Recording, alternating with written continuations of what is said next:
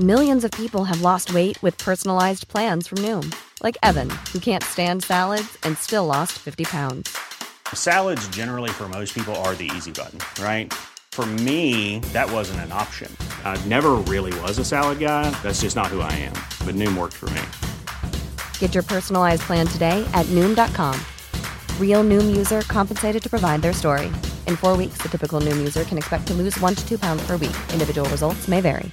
Cool fact a crocodile can't stick out its tongue. Also, you can get health insurance for a month or just under a year in some states. United Healthcare short term insurance plans, underwritten by Golden Rule Insurance Company, offer flexible, budget friendly coverage for you. Learn more at uh1.com. I'm Sandra, and I'm just the professional your small business was looking for. But you didn't hire me because you didn't use LinkedIn jobs. LinkedIn has professionals you can't find anywhere else, including those who aren't actively looking for a new job but might be open to the perfect role, like me.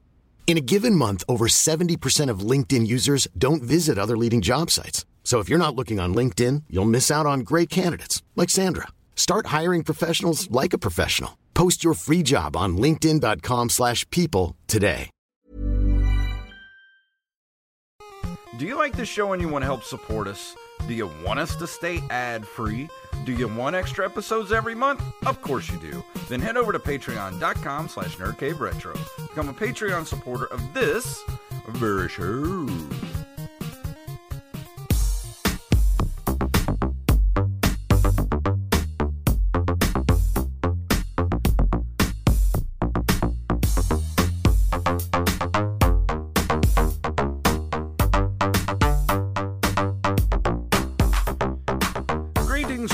Programs, and we are back for another episode of the Nerd Cave Retro Show. My name is Jason Robbins. And my name is Derek Diamond. It has been a harrowing couple of days here for old Jay Funktastic. So I've heard. so I've heard. So what what's been going on? Uh, Monday, I got my second Moderna shot, and uh, I, I felt a little tired Monday afternoon. I got home from home from the shot. I got it in the afternoon after work, and I came home. I was like, feeling a little tired. I'm gonna take a nap. So I napped all afternoon. Woke up, felt okay, but I was like a little lightheaded, but I was all right. Um, went to bed Monday night, slept all night. Woke up Monday morning, felt great. I texted you and Wally, and I was like, man, got my shot yesterday. I actually feel pretty good. You know, I don't feel sick at all, like people were saying. Then about two hours later, I texted you guys back, and I was just like, I feel like I got hit by a manure truck. I was like, it sucked. Dude, yesterday was terrible. I've I had zero energy.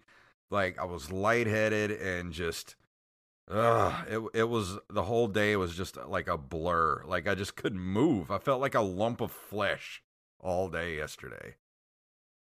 You know, I've heard very mixed things about uh, it's the- it's the second shot Yeah. that really gets people when it comes to the vaccine. I've heard very mixed things, but I, I think yours might be the most extreme case. But I I've heard, didn't like, Getting tired. I've heard some people like they feel sick, yeah. but no, nothing like what you said. I think like I never felt sick. I didn't I never got like chills or fever or anything. It was just like literally every single ounce of energy just left my body.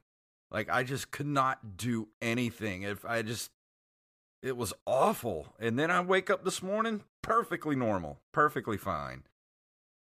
And then at That's noon I had to go to the dentist. Cuz I have a crown on one of my molars because I had a crappy dentist a few years ago. Um, that my original dentist that I grew up with, he retired when I was in my late 20s, so I had to find a new dentist. So I was looking around and I went to this one guy uh, that uh, my grandma um, suggested to me, and he ended up screwing up this whole side of my mouth. Like I went to him because I had an old filling from when I was a kid that was one of those old like silver fillings, and it was starting Right. to like separate from the like break down and separate from the tooth. So I went to him to refill it. Well, he, he was like in my mouth, like like banging around like he was like sculpting a bust of George Washington out of my tooth, and ended up splitting my tooth up to the root. and so he ended up giving me a crown on that tooth. Well, and then um I got a new dentist. Like he had other stuff that went wrong in my mouth. I had to go to another dentist, the guy I have now that's like had to fix all the problems that dude did. Ended up cracking my crown in half Friday night, like eating a sandwich or something. And I broke my crown in half. And it's going to cost me. I have a temporary one in right now. They had to, I guess, mail order me a new one. I don't know how that works. I had to pay three hundred and fifty dollars up front, and then three another three hundred and fifty when it comes in. And I have dental insurance, and it's still seven hundred dollars out of pocket. That's ridiculous. After I don't want to know what it's like without insurance. after I finally got something back from federal taxes, after 10 years, I finally got a refund from the federal government and it's going to go straight to my dentist's pocket. It's like I was telling you earlier. It's like everyone just kind of breaks even Yeah. when it comes to that kind of stuff. It's always like you get a lot back from your taxes. Something's going to break, whether it's in your case your tooth Yeah. or like an AC or your car or something like that. There's always something Yeah. that you have to use it on. You can never really just fully stash it away. Well, I was laying in, in the, the dentist chair. Like the the the uh, I guess what what do they call the they're not nurses they're what are they uh I have no idea. yeah, the lady that works there that usually cleans my teeth, like she reached up there to pull it out, and when she did, that's when it it like I guess it, it had cracked, so she like only had half of it, and the other half like went back in my throat, and I'm all like like choking on my tooth. She's like, "I'm sorry, I didn't know it was broken." I was like, oh, "It's okay, I'm just Oh man. par for the course, I guess." I'm just picturing because you mentioned you had what a temporary one mail ordered to you. Like, did it come in a like a cool case? I wish. Like you, you just kind of open it almost like a ring, and you just Yeah. open it, and there's just the tooth. The doctor's the gonna get down box. on one knee. The dentist be like, "May I put this in you?" Do I have to, Uh, does it, does sounds it come with a re, uh, does it come with a rechargeable case like like AirPods? The- charger's not included. yeah, do I get iTunes on it? That'd be cool if I could like get a tooth that like you know they have those uh what do they call bone conductor? Um yeah. yeah, get get one of those up in there. That'd be awesome. I could listen to music and nobody would know. That'd be awesome. Hey, I could see that happening in the next few years. That might be a Who thing. knows? I need to patent that. Yeah, you should. How was your week? I hope it was better than mine. Uh, well, I got my first uh, vaccine shot on Thursday, and had no real side effects from it. You know, I'm like my arm was sore the Mm. next day, but I mean that's par for the course from what I've heard most everyone when they get their first shot. Um, other than that, had a um pretty chill weekend, and then uh, just kind of hit the ground running on Monday with work. You know, it's you can tell that the uh the season is definitely approaching. We're a little less than a month away now, so Mm. it, it's it's getting it's getting a little wild. So So, But, uh, anybody that watches the live show, just know that you know it does get spotty. You know, we've been pretty solid the last year because there was no baseball. exactly. but there, usually during baseball season, we get a little spotty with the live shows because Derek uh, Derek's schedule gets a little weird. Well, luckily, it's the way we're doing it this year is that games will only be Tuesday through Sunday. Because usually it, I might have a series from like Wednesday to Sunday, or Monday through Friday, or Thursday to Tuesday. So it, it's nice that the schedule's actually going to be fairly consistent. May will be a little rough, but after that, it's pretty much like one week I'll be able to do the show, then the next week I won't, then one week I will, and it'll kind of go in a pattern Yeah. for the most part. So once May is done, it'll be funny enough a little more structured than how it normally is. Yeah. Mixmaster So, said in the we'll see. chat room that uh, his insurance only is like mine. It only covers so much for crowns. Like, then what do you pay insurance for anyway? There's that- always that technicality. Always. Insurance is such a scam. It really is. I It mean- really is. I mean, Wouldn't you come out ahead more ahead if you were to just take the money that you pay in insurance every year and just put that money into like a separate bank account. I mean, Yeah. and then just pay cash. Like I'm sure if you had like a surgery and you had like ten grand saved up, you'd be like, "Look, I'll just give you ten grand. Will that cover it?" I'm pretty sure they'd be like, "Okay, Back up the Brinks truck to the office. yeah, no kidding." Uh, but no, other than that, it's been pretty. Oh, um, I will be releasing. So we're recording this Yes. Wednesday night. Um, Thursday morning, I am releasing the Parker Syndrome on YouTube. Fantastic. It will premiere uh, Thursday morning at 7 a.m. So uh, the link will be on you know Facebook, Twitter, all the social medias. I'll put it in the Discord as well for anybody who wants to watch it because I know it, it hasn't been available for Yeah, viewing since it was released now almost two years ago. yeah, I know. It's been a Kind of crazy to think about that. So uh, it's pretty exciting. Yeah, I'm, Pretty I, I remember uh, when we were about to release Monsters. It was just kind of like, oh, that feeling. I love that feeling when you're about to release something to the world. It's so good. Yeah. Yeah, it, it had a good run i- in festivals. You know, Yeah. it had the it won a few awards and it was accepted to several other festivals. You know, one couple locally here, like one in Destin, one down in Tampa that I got to go to. So uh, it had a good run, but I'm happy to. It's going to be finally released to the public to watch. So Yeah. be on the lookout. Um, I made the uh, the Monsters Anonymous uh, YouTube page um, available again on YouTube because you know Derek was going to release Parker Syndrome on Amazon Prime, but I got a little notice from Amazon saying that they're no longer doing short form content, and uh, Monsters was taken down. So I released it for free on YouTube. So if anybody wants to watch it, just look up Monsters Anonymous um, and you'll know which one it is. It's the good one. there's like there's like 50 Monsters Anonymous is on there now. I'm like, ew. Whatever the best one is. yeah, whatever the best one is, that's ours. Yeah, no, I actually watched uh, some of it uh, earlier today. So it's it, for those who haven't checked it out, definitely do. It's a really funny movie. yeah, and if you uh, just go look on, you know, uh, the at Help the Monsters on Twitter uh, or Monsters Anonymous on Facebook, uh, I've got it pinned for the the top of the page, the uh, the YouTube link, so you can just go follow it and find it there. Yes, sir. But uh, it's time to go into the news, shall we? Yeah. This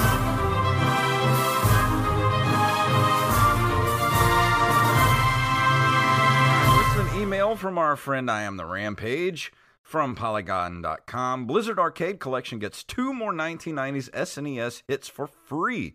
Lost Vikings 2 and RPM, uh, RPM Racing join 30th anniversary celebration uh, via update today.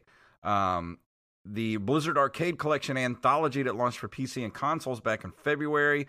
Uh, two more throwbacks have joined Lost Vikings 2, a sequel to the side scrolling platformer included with the collection at launch, and RPM Racing, an isometric style truck racer similar to the also uh, included Rock and Roll Racing. Uh, available, uh, let's see, for the Nintendo Switch. It released in February for Nintendo Switch, PlayStation 4, Windows PC, and Xbox One. The anthology is a celebration of the publisher studio's 30th anniversary. Um, did you ever play? I never played uh, Lost Vikings. I did not. And it's funny because that's two more SNES hits that Nintendo themselves have actually released lately. Yeah. this uh, I mean- R- RPM Racing looks pretty pretty cool too. Like it was uh looks like RC Pro Am, which I think that's that's what I was gonna say. What it is, and if I'm not mistaken, RC Pro Am was made by Rare, Mm-hmm. an early Rare game back in the day. Mm-hmm. Yeah, looking at the screenshot, that's exactly what it reminded me of, Mhm. just with giant trucks. Might have to go check this out. Even though Blizzard has uh, aggravated me the last couple of months, this looks like a, a cool collection to have, though. Yeah, I think so too. And I, I like seeing collections like this that studios will release for you know Switch, PS4, whatever the case may be, because there's usually a couple that are in there that that make it worth it. So oh yeah, I, I would agree with that. I'd like to play RPM racing. Yeah, it looks fun. I wonder if it's a uh, if you could play online, because that would be fun. I'm not sure. 'Cause it looks like it's two player. Yeah, it does. But our next story comes to us from NintendoLife.com. Konami's canceled Castlevania game for Dreamcast has been resurrected. I'm sure Joey Image will love this story. I know he's a huge Dreamcast fan. there have been a lot of promising games canceled over the years. Fortunately, more of them seem to be returning from the dead. Already this year, GoldenEye 007, XBLA, and Dinosaur Planet have been leaked online. And now, to add to this, a pre E3 demo of Castlevania Resurrection has surfaced. This title was originally announced by Konami in 1999 and was intended to be a Sega Dreamcast release until it was delayed and then canceled around the year 2000. It's believed the Dreamcast struggles and the PlayStation 2's success were contributing factors. Before it was canceled, it was shown off to the press, and now somehow, out of nowhere, a video of the game being played has been uploaded to YouTube titled Castlevania Resurrection Exists. It appears to be an early build of the game, predating 1999, and allowed the developer to transport the character to many different areas. And there's a screenshot of the disc here, and you can tell it's like a I don't want to say a beta version, but it's definitely a version that someone just so Yeah. happened to have. It has handwritten Mhm. on it Castlevania Resurrection, the date, November 5th, 1999. This is really cool. And I, I feel like more and more we keep hearing these types of stories about these old games that, no pun intended, are resurrected. Yeah, and it's cool too because I, you know, I'm a huge Castlevania fan, and uh, it would have been interesting to see what they would have done for, uh, you know, the Dreamcast if the Dreamcast would have uh, stuck around. And I just I wonder why it was canceled to begin with. I don't know.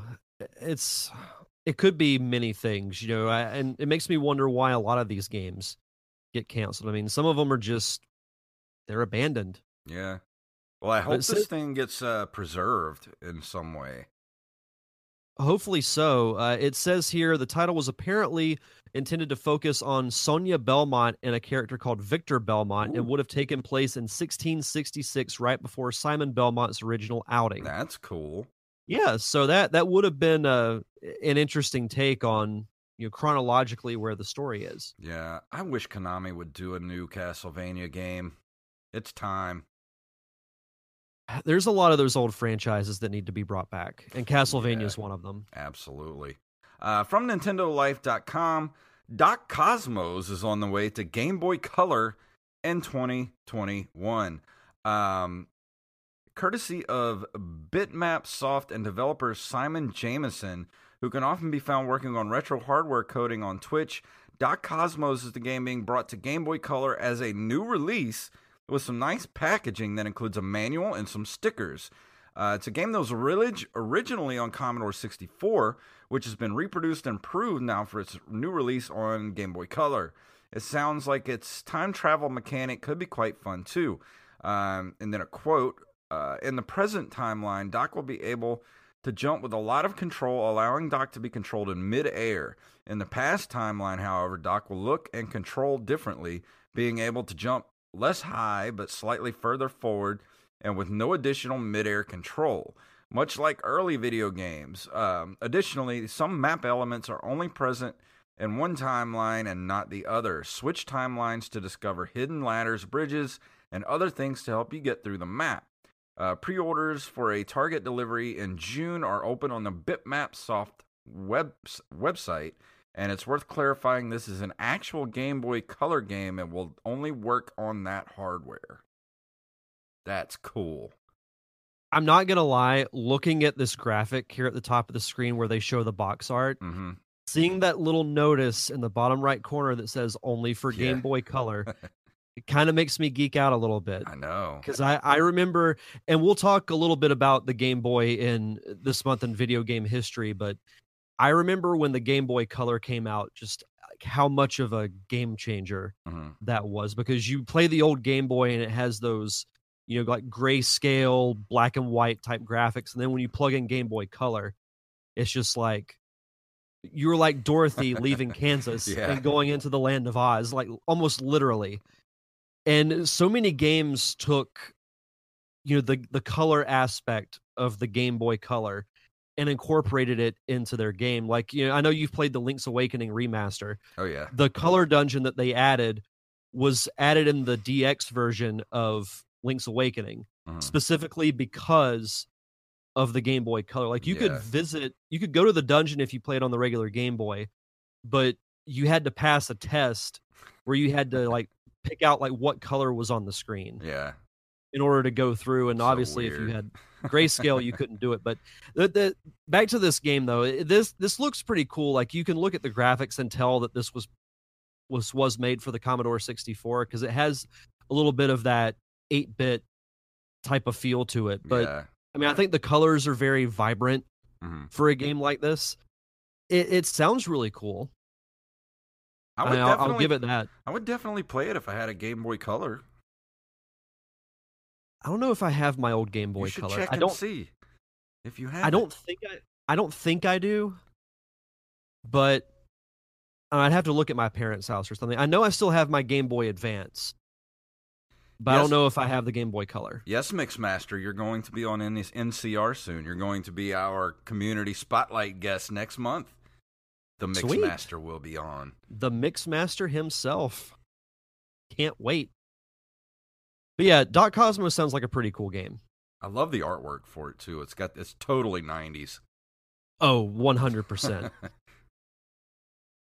Our next story comes to us from gamasutra.com. Love that website name. Atari sets up two new divisions Atari Gaming and Atari Blockchain. Atari has established two divisions with very different focuses, and as a result, now has a new CEO at the helm. The retro aligned company announced the shift this week, noting that it has established Atari Gaming and Atari Blockchain to group its two main business focuses into their own divisions. As part of that, now former CEO Frederick Chesnais, Yeah. I'm assuming that's how you pronounce it, has stepped down in order to focus entirely on Atari's blockchain dealings and licensing. In his place, board chairman Wade J. Rosen has stepped in as CEO. The new Atari gaming division aims to focus on expanding the market of retro games and will specifically see the company license its brands and games, continue to develop free to play mobile games, and revitalize classic Atari IP with an expansion into the console and PC market. I don't know if they should be talking about that quite yet. Yeah. Uh, this division also concerns itself with Atari's retro inspired console, the Atari VCS, and plans to expand the development tools offered for its platform. While Atari Blockchain is chiefly concerned with products and services related to its Atari token cryptocurrency, this division also aims to explore ways that crypto and blockchain can be used within games or on the VCS. I had no idea Atari was into Bitcoin. I did not either. Atari token. Can I can I buy this on Robinhood? Right? I hope to see that. Like, no lie, I hope to see that on Robinhood. Don't know. That would just be hilarious to me. I feel like Atari has fallen so far from their what they were. Uh, I don't know. This is such a weird story. Like Atari, what are I This- mean? This is weirder than Sega making pachinko machines. I know, and like they're doing hotels and casino business. Like, why? Who wouldn't want to stay at an Atari hotel? I mean, we talked about this a while back. Like that's so. Atari hasn't been relevant in forty years. Which is sad to say because a lot of people grew up with the Atari Yeah. and people have such fond memories of of that company. And just to see what they're doing now is is really kind of sad. Dude, and that VCS is dead on arrival, man. I'm telling you. Hashtag DOA. Yes. Uh, for our last story, this is from ReadRetro.com. New versions for Xbox and PS5 of Alex Kidd in Miracle World DX. Uh, a remake of the classic Master System platformer is in the works. A full list of all platforms which the game will be available is PlayStation 4 and 5, Xbox Series, uh, Series X, I think. They, they must have missed uh, the Xbox Series and 1, Switch and PC, uh, the, through both Steam and Epic Game Store. It will be released on June 24th, costing $19.99. Um, let's see a few news. I don't know who wrote this, but the, this is like terrible Yeah, it- English. It, ain't great. Uh, you can play both the, the original game in classic mode and also use a single button to swap between old and new graphics. A feature also used in games such as the upcoming Diablo 2 Resurrected. This version will also contain both new and remastered music from the original game. Um, I never played Alex Kidd in Miracle World, but from what I hear, it's it's an okay platformer. I just I know that that that was the original kind of mascot for Sega, where they were trying to compete with Mario, but Mhm. didn't really take off until Sonic rolled around. Yeah, I'd be interested in trying it because you know I, I love a, a good platformer. Yeah, I don't know if it is a good platformer, but I'd be interested in trying it because I'm I'm looking at a little bit of the the graphics right now. It's it's very bright and animated. Like I, I dig the style of it. yeah, So and I think it's also cool that you can switch between the new graphics and the original ones. So yeah. And for 19.99, I mean I'd probably wait for it to go on sale, Mhm. but I'd be interested in trying it. I, I like trying new platformers that I've never played before. Yeah, I'm, I might might try it out too. Like I said, I've never played it, and I'm interested too because that is kind of a big, you know, um franchise in Sega's history. You know, back in the day. Yeah. But uh, it's time to move into this month in video game history.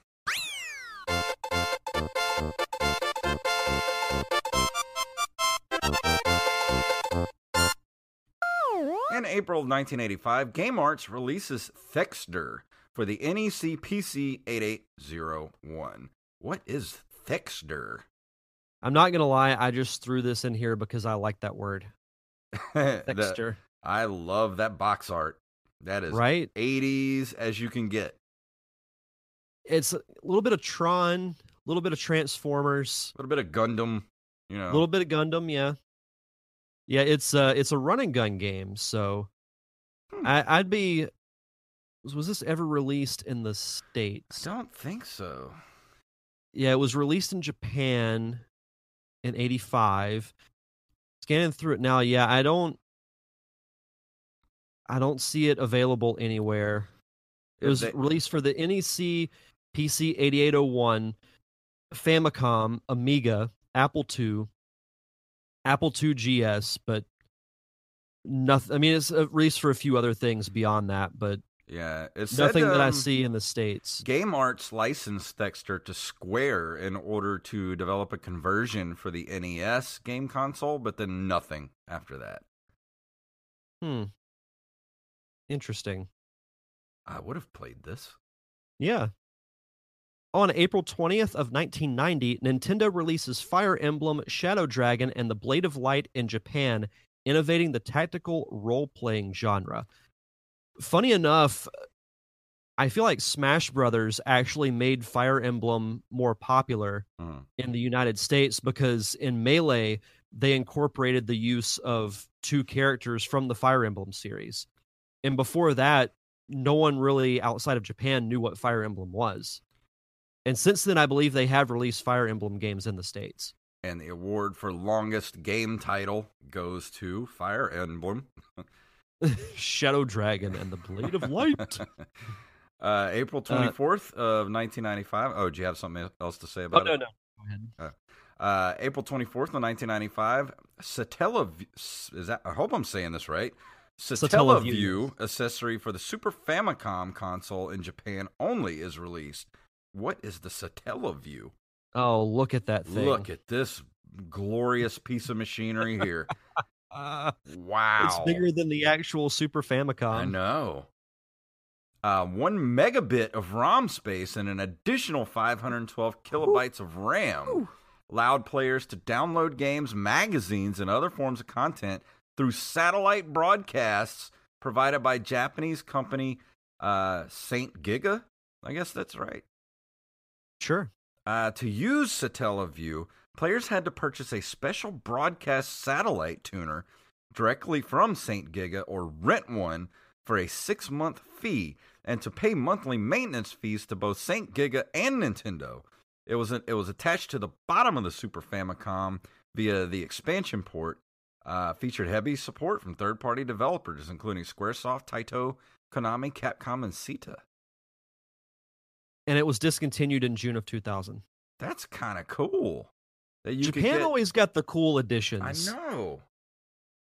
Like I always think of the Nintendo 64 disc drive Yeah. that was released in Japan, but it never made it over here because they had the addition to um, Ocarina of Time, where they had like the they released it in the states called Master Quest, Mhm. where all the dungeons were mirrored and were a little bit harder.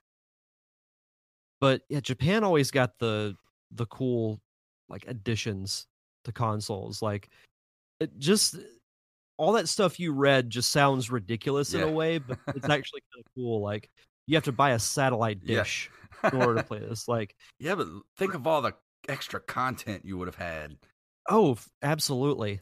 And with an extra, I know, I know it doesn't sound like a, a lot now, but one megabit of ROM space and an additional 512 ki- kilobytes of RAM for a Super Nintendo would have like, that's like, you know, like that sounds like nothing, but back then that was a lot.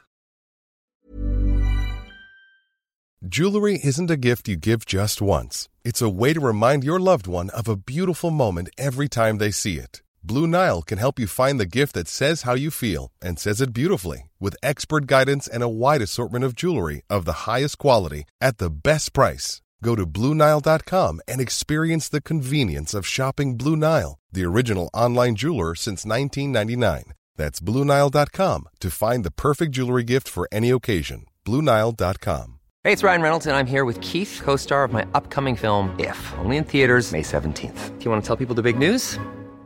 All right, I'll do it. Sign up now and you'll get unlimited for $15 a month in six months of Paramount Plus Essential Plan on us. Mintmobile.com slash switch. Upfront payment of $45 equivalent to $15 per month. Unlimited over 40 gigabytes per month. Face lower speeds. Videos at 480p. Active Mint customers by 531.24 get six months of Paramount Plus Essential Plan. Auto renews after six months. Offer ends May 31st, 2024. Separate Paramount Plus registration required. Terms and conditions apply if rated PG.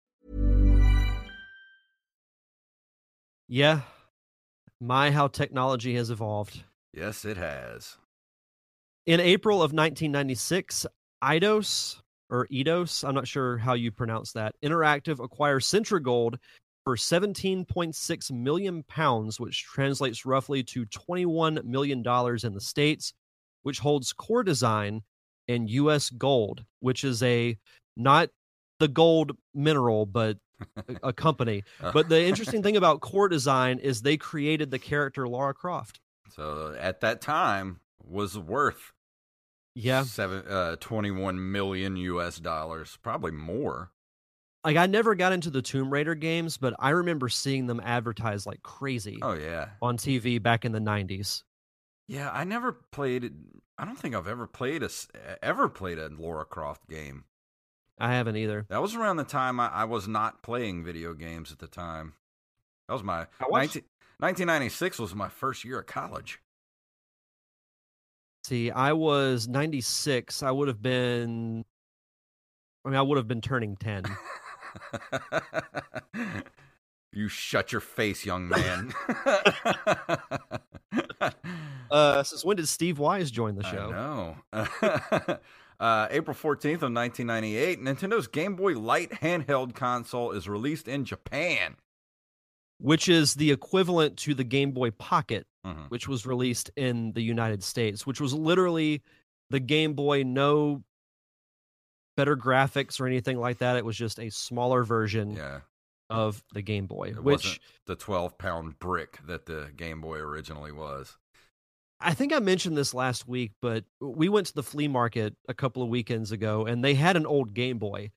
And like it wasn't in great condition, so like I didn't even think to buy it, but I thought to myself, you could really hurt somebody if you threw that at them. Yeah.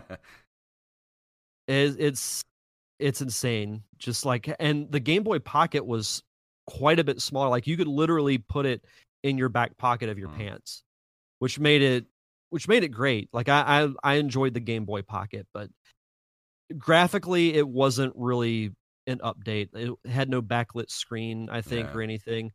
Um well the let's see, it says here the Game Boy Light is only slightly bigger than the Game Boy Pocket and features an electroluminescent background for low light conditions.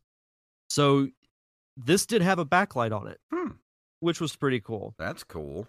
Yeah. Never, never got that over here. I don't think a backlit I don't- original Game Boy like that.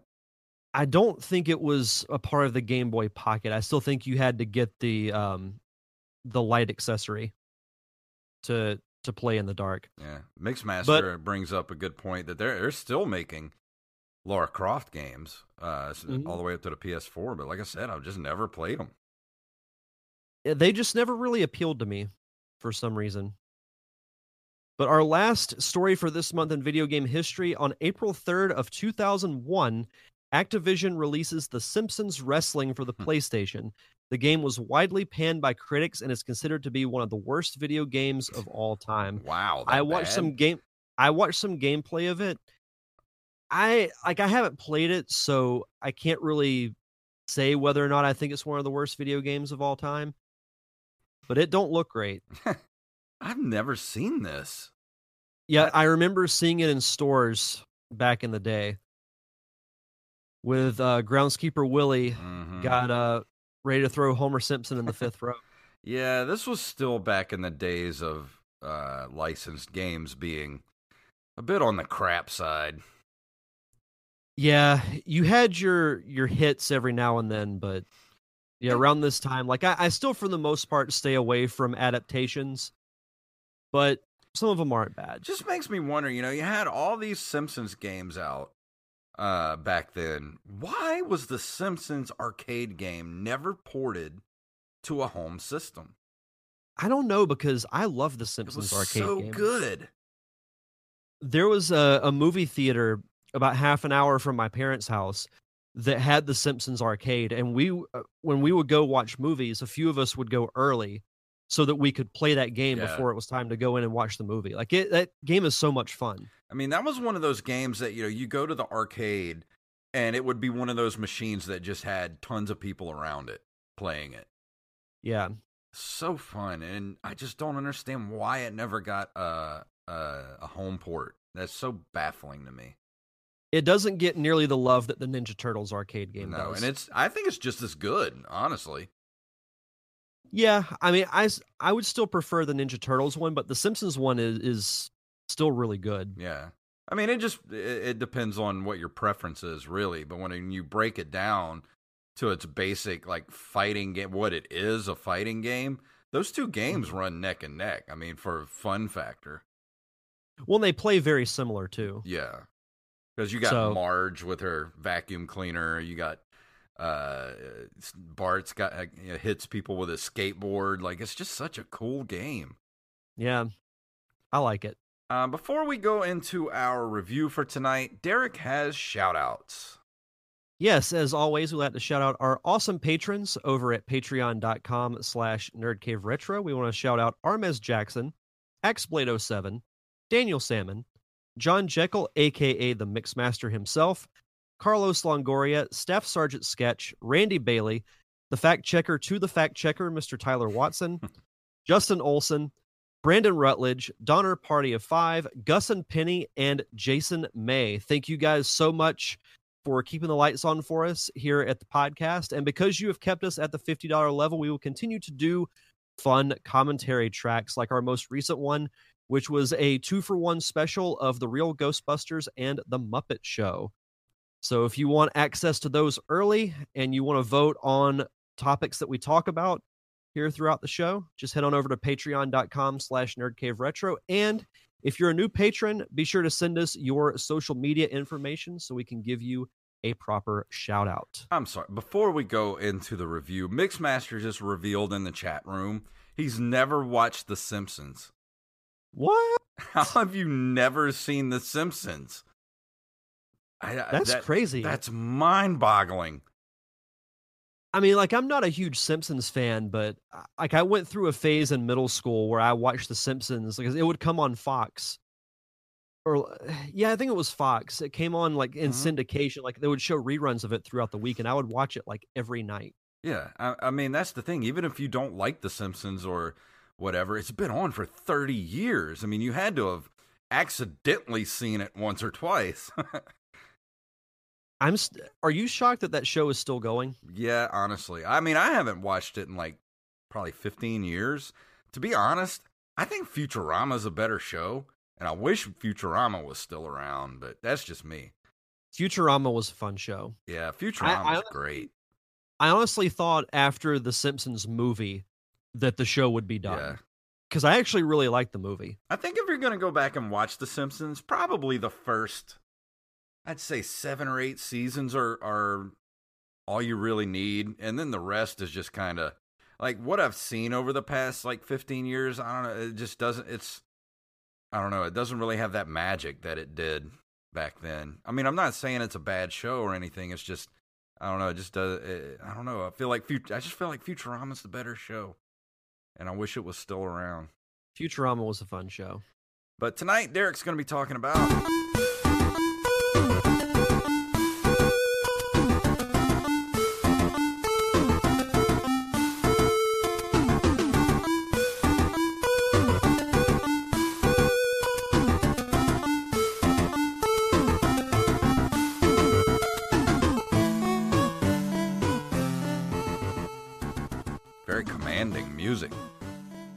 Right? music's not terrible in this game. I, I- found myself getting into it a couple of times, but uh, this week I will be reviewing Fire and Ice, which is also known as Solomon's Key 2, which is technically a prequel to the original Solomon's Key game. And I know I, I think I scared Jason a bit whenever I put this on the, the Google Doc. He was like, wait a minute, I think you put in the wrong game, which Yeah. honestly I thought I did too. So I opened the Wikipedia page and it says Solomon's Key 2, and I'm like, wait a minute. It looks like the game I've been playing, but it's not the same name. And then it just it says here is known as Fire and Ice in North Why America. was it called? Why was it renamed Fire and Ice and not Solomon's Key Two? I'm not entirely sure. It it doesn't really make that much sense to me. But uh, to take you back to the days of Nintendo Power, still probably my favorite magazine of all time. Mhm. I remember reading a brief synopsis of this game in Nintendo Power. And the look of it, I remember it had one screenshot and it was just like a very brief, like it might have been like two or three paragraphs, if that.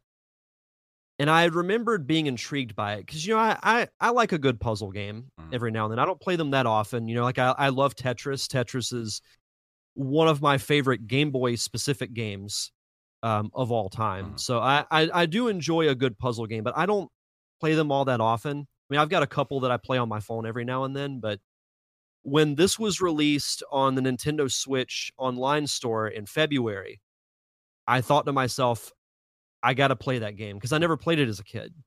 I instantly thought of that article that I read in Nintendo Power. And uh, to tell you a little bit about the game itself and what makes this game stand out to me uh, about about other than other puzzle games, it actually has a story to it. Most puzzle games don't really have that. Yeah. So the game's plot takes place before the original Solomon's Key and is framed as a story being told by an elderly woman to her grandchildren. The story takes place on Coolmint Island, an island made of ice and home to the winter fairies. When the evil wizard Druidle begins sending flame monsters to attack and melt the island, the queen of the fairies summons the apprentice wizard Dana to defend them, granting him the use of ice magic to help extinguish the flame monsters. So in each stage, what you have to do is there are a few flames that are sprinkled throughout the puzzle and your job is to extinguish them. The cool thing is you can use your your magic abilities to create blocks of ice and you can also use them as platforms to like you can look at the screenshot on the wikipedia page. Yeah. you can see how it's kind of like a kind of like a tall tower that you have to climb up and you see the flames sprinkled uh, throughout the map you can drop ice on the flames you can kick blocks of ice into them. As long as the fire makes contact with the ice then it's extinguished. Hmm. and once you extinguish all the flames you win that map and then you move on to the next one. And it's actually a pretty lengthy game. There are 10 worlds each with 10 stages. So it has quite a bit of i won't say replayability but it's not a puzzle game that you can just put down and you've you've beaten it in 20 minutes. Yeah. It actually has some some meat to it, which I really like, and I still haven't finished it. I think I'm a little over halfway through. And the cool thing is, is that the um the game does get more challenging, which I really like. Because the first few maps, I was like, okay, well, I'll just you know kick that block of ice here, I'll drop that there. Yeah. But there there have been a few times that I've had to to restart because you once you get to a certain point or you get stuck, you have to to restart. And the the cool thing is that you have unlimited lives. So it's not like you get a game over and have to start all the way over. But Mm.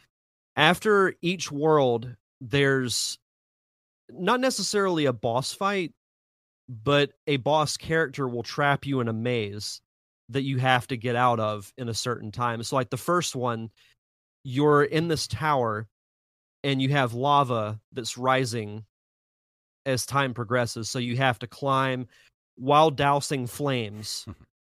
Once you douse the flames, you win and you keep going. Okay.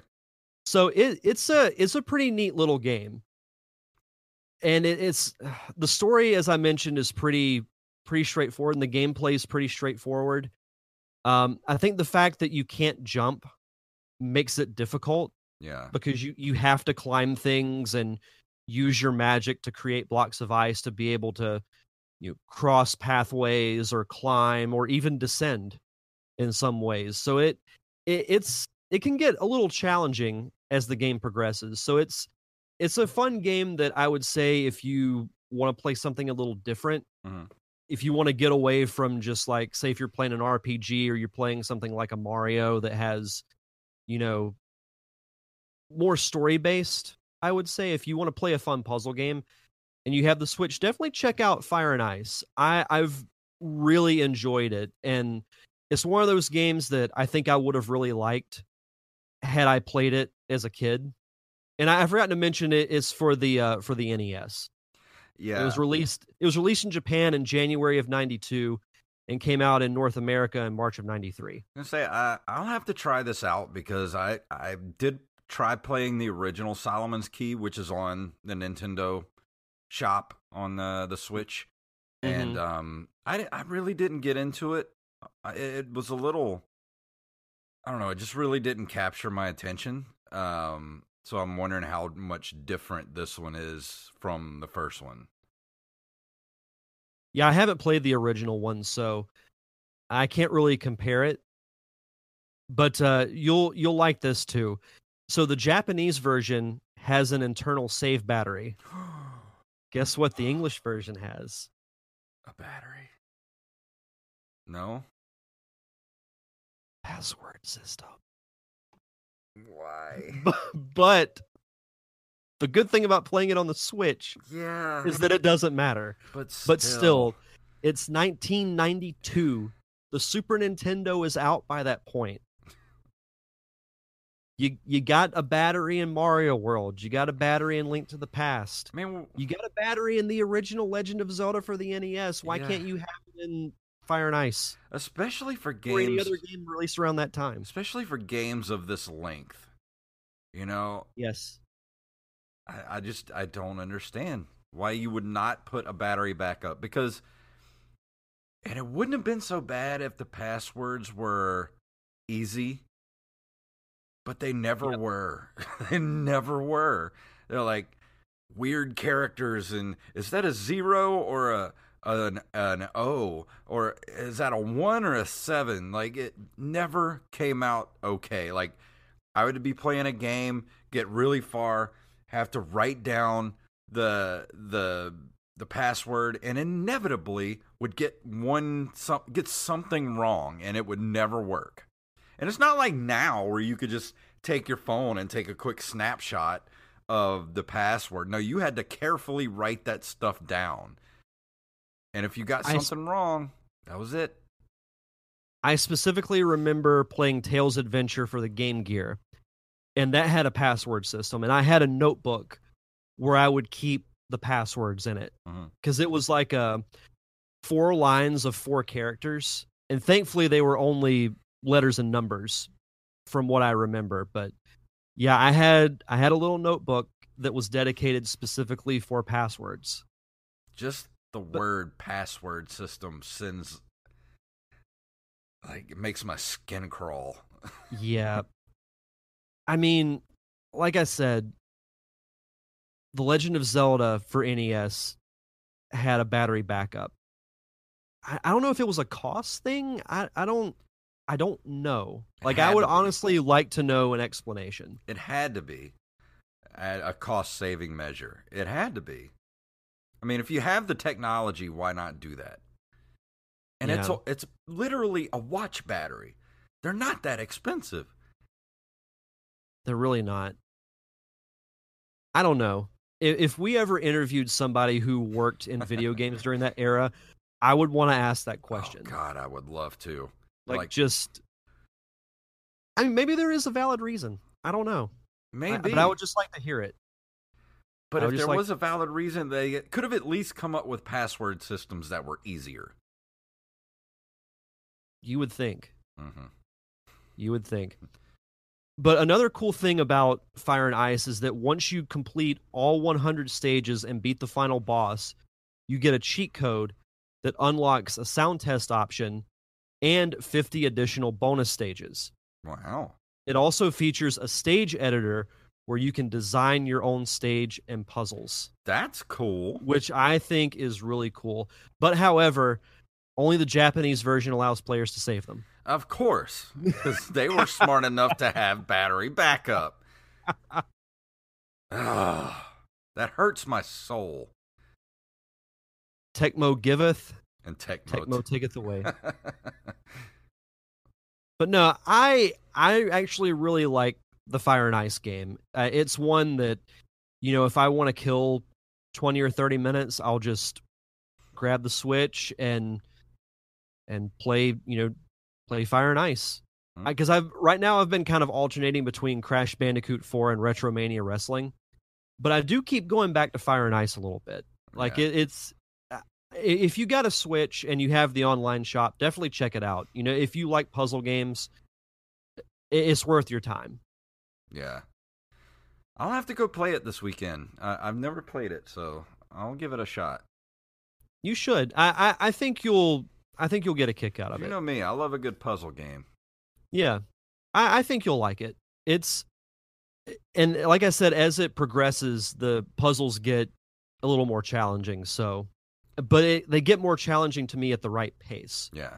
which I which I think is nice. Yeah, and Mixmaster's right. Like once they started adding symbols into the password systems too, it was like, oh, you're gonna add another layer of insanity to these passwords. Like, come on, man. Of course, Ugh. of course. But, But uh, if I were to give this game a number score scale of one to ten, I'd say I'd probably give it a solid seven. okay, that's not bad. Like I, I think it's. I still prefer games like Tetris or Dr. Mario if I want to play a puzzle game, but yeah, uh, Fire and Ice is solid. I, I actually really liked it, so check it out. I'll check it out. Yeah. If you like it, then I will like it. Yeah. Um, so next week, we're not doing a review. Next week, we're going to do our roundtable discussion of the weirdest advertising mascots of the last, I'm going to say 40 years, since roughly since 1980. The, what are the top five weird? uh, We're going to each do me, Derek, and Wally are going. Wally's going to be joining us, and, and uh, we're going to do our personal top five weirdest advertising mascots. I can't tell you how cool it is that we're doing a top five because I'm doing the top five on my show next week too. Awesome. I'm doing top five movies of the '90s. so if you want to join in the conversation, uh, just either email us or uh, send us a message, um, either on Facebook or Twitter. Um, what you think are some of the weirdest advertising mascots of the last 40 years? You know, like those weird little Quiznos. Uh, what were they? What were they? Like chinchillas or something? I always thought it was like a rat or something. Yeah, I don't. I can't know. remember. I, it's been so long since I've seen the Quiznos commercials. And I have one in my list that I don't know if you guys will remember this, but uh, um, I'm not gonna say them right now. But when I bring him up, you're gonna be like, "Oh yeah, I forgot about that guy. He was terror-inducing." Spoiler alert: the Burger King is my number one through five. No, I'm kidding. yeah, that's not quite as terror-inducing as the the one that I'm I, I'm holding in my my back pocket. I'm gonna do some research and see if I can figure it out. I won't guess, but Okay. I, I'm gonna do some research. Okay. But no, I'm I'm excited for that. You know, I love a good top five list. Oh yeah, me too. I can't That's wait. gonna be fun. That's gonna be Um, great. So yeah, that's uh that's pretty much gonna do it for this week. What uh what's going on over at the Derek Diamond experience? So this week I had a lot of fun talking about Falcon and the Winter Soldier, specifically the John Walker character and Mhm. why he's such a douchebag that you have to love him. Yeah.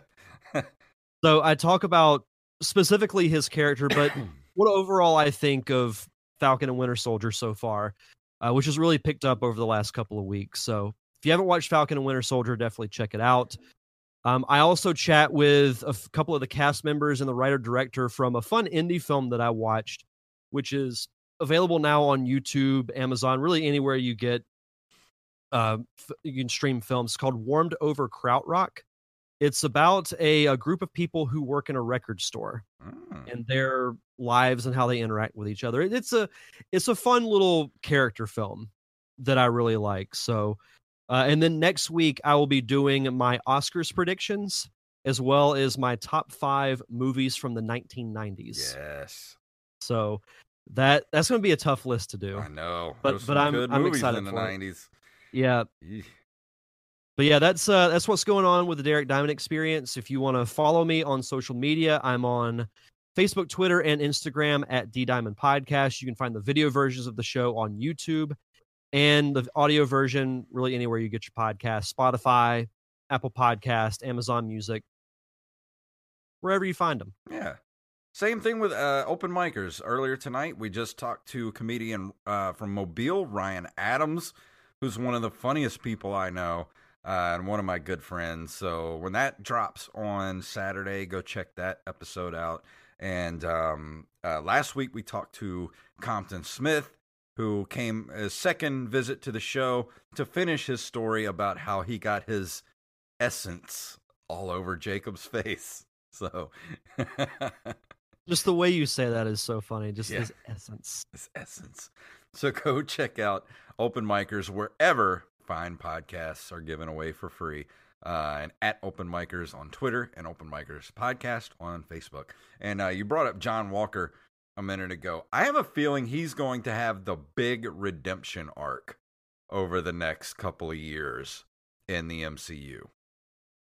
You get that feeling? Like he's such a douche. He's such a terrible person that you know, I mean, if you read Marvel comics, I mean, I'm familiar with US Agent. You know, I was a huge Captain America fan when I was a kid through the 90s. Um, of course, US Agent. Like, you know, he doesn't end up being a bad guy. So he's to have that big redemption arc over the next couple of years. But man, when the Wakandians showed up and he started bad mouthing them, I'm Yeah. like, dude, you were about to get your ass handed to you, and boy, did he! Yeah, that's the thing. He's got to get humbled, man. Yeah, I mean, the la- I don't want to spoil it for anybody who hasn't watched it, but the last like 30 seconds of that episode, espe- specifically that ending shot, Yeah. was just like, holy crap! The show has Turned a It's- corner. it started a bit slow, but to me, the last two episodes were really good. Yeah, I'm I'm excited for the next two. Holy crap. Yep. I'm so into that show. It's it's it, Marvel is just firing on all cylinders right now with that show. Well, and, and I don't want to get into like a full on discussion about it, but what I love about the show specifically is that they are not afraid to touch on like real life issues that are Yeah. going on right now. Those who have watched the show, you know what I'm talking about. Mhm. Of course. But I love that show. I can't wait. I, I'm going to be sad when it's over. Only two episodes left. No, don't remind me. So what comes after that? I know Loki is coming out, but I don't think we get Loki until June. Yeah, that's a ways off. I don't know when What If starts Okay. Because I'm interested in that. It just says the summer of 2021, so we might have a little bit of a break with the Marvel content, which is unfortunate because I loved how we went right from WandaVision into Falcon and Winter Soldier. I know I'm ready for Kenobi. Ah, come on. oh my god! Yeah, Black Widow drops on uh, In July, Disney Plus in July. Um, not sure when Loki drops, but I think Black Widow might be the first, the next thing to drop for Marvel. I want to say Loki is like June 11th. Yeah, it's somewhere around there. Yeah. But anyway, um, I think that's going to do it for the show. Um, I think that's it. Anything else you Yep. want to throw out there before we go this evening? No, just don't forget to check out the Parker Syndrome, which will be available on YouTube. Uh, if you're watching live tomorrow morning, if you're listening, it'll be out Thursday morning.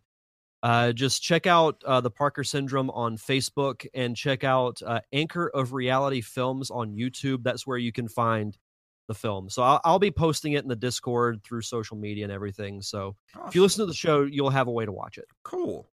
Well, let's go ahead and get out of here. What do you say?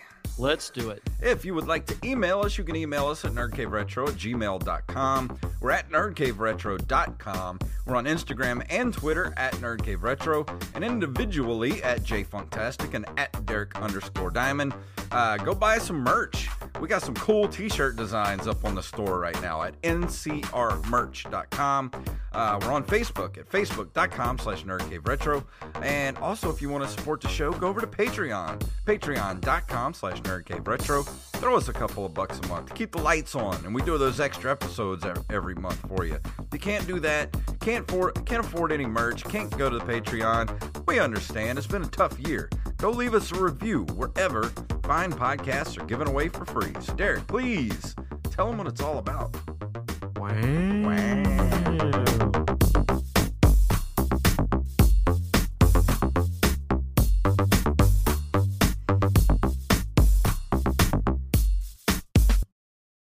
Master Blaster runs Bartertown. You blew it! Hi, I'm Daniel, founder of Pretty Litter. Cats and cat owners deserve better than any old fashioned litter. That's why I teamed up with scientists and veterinarians to create Pretty Litter. Its innovative crystal formula has superior odor control and weighs up to 80% less than clay litter. Pretty Litter even monitors health by changing colors to help detect early signs of potential illness. It's the world's smartest kitty litter. Go to prettylitter.com and use code ACAST for 20% off your first order and a free cat toy. Terms and conditions apply. See site for details.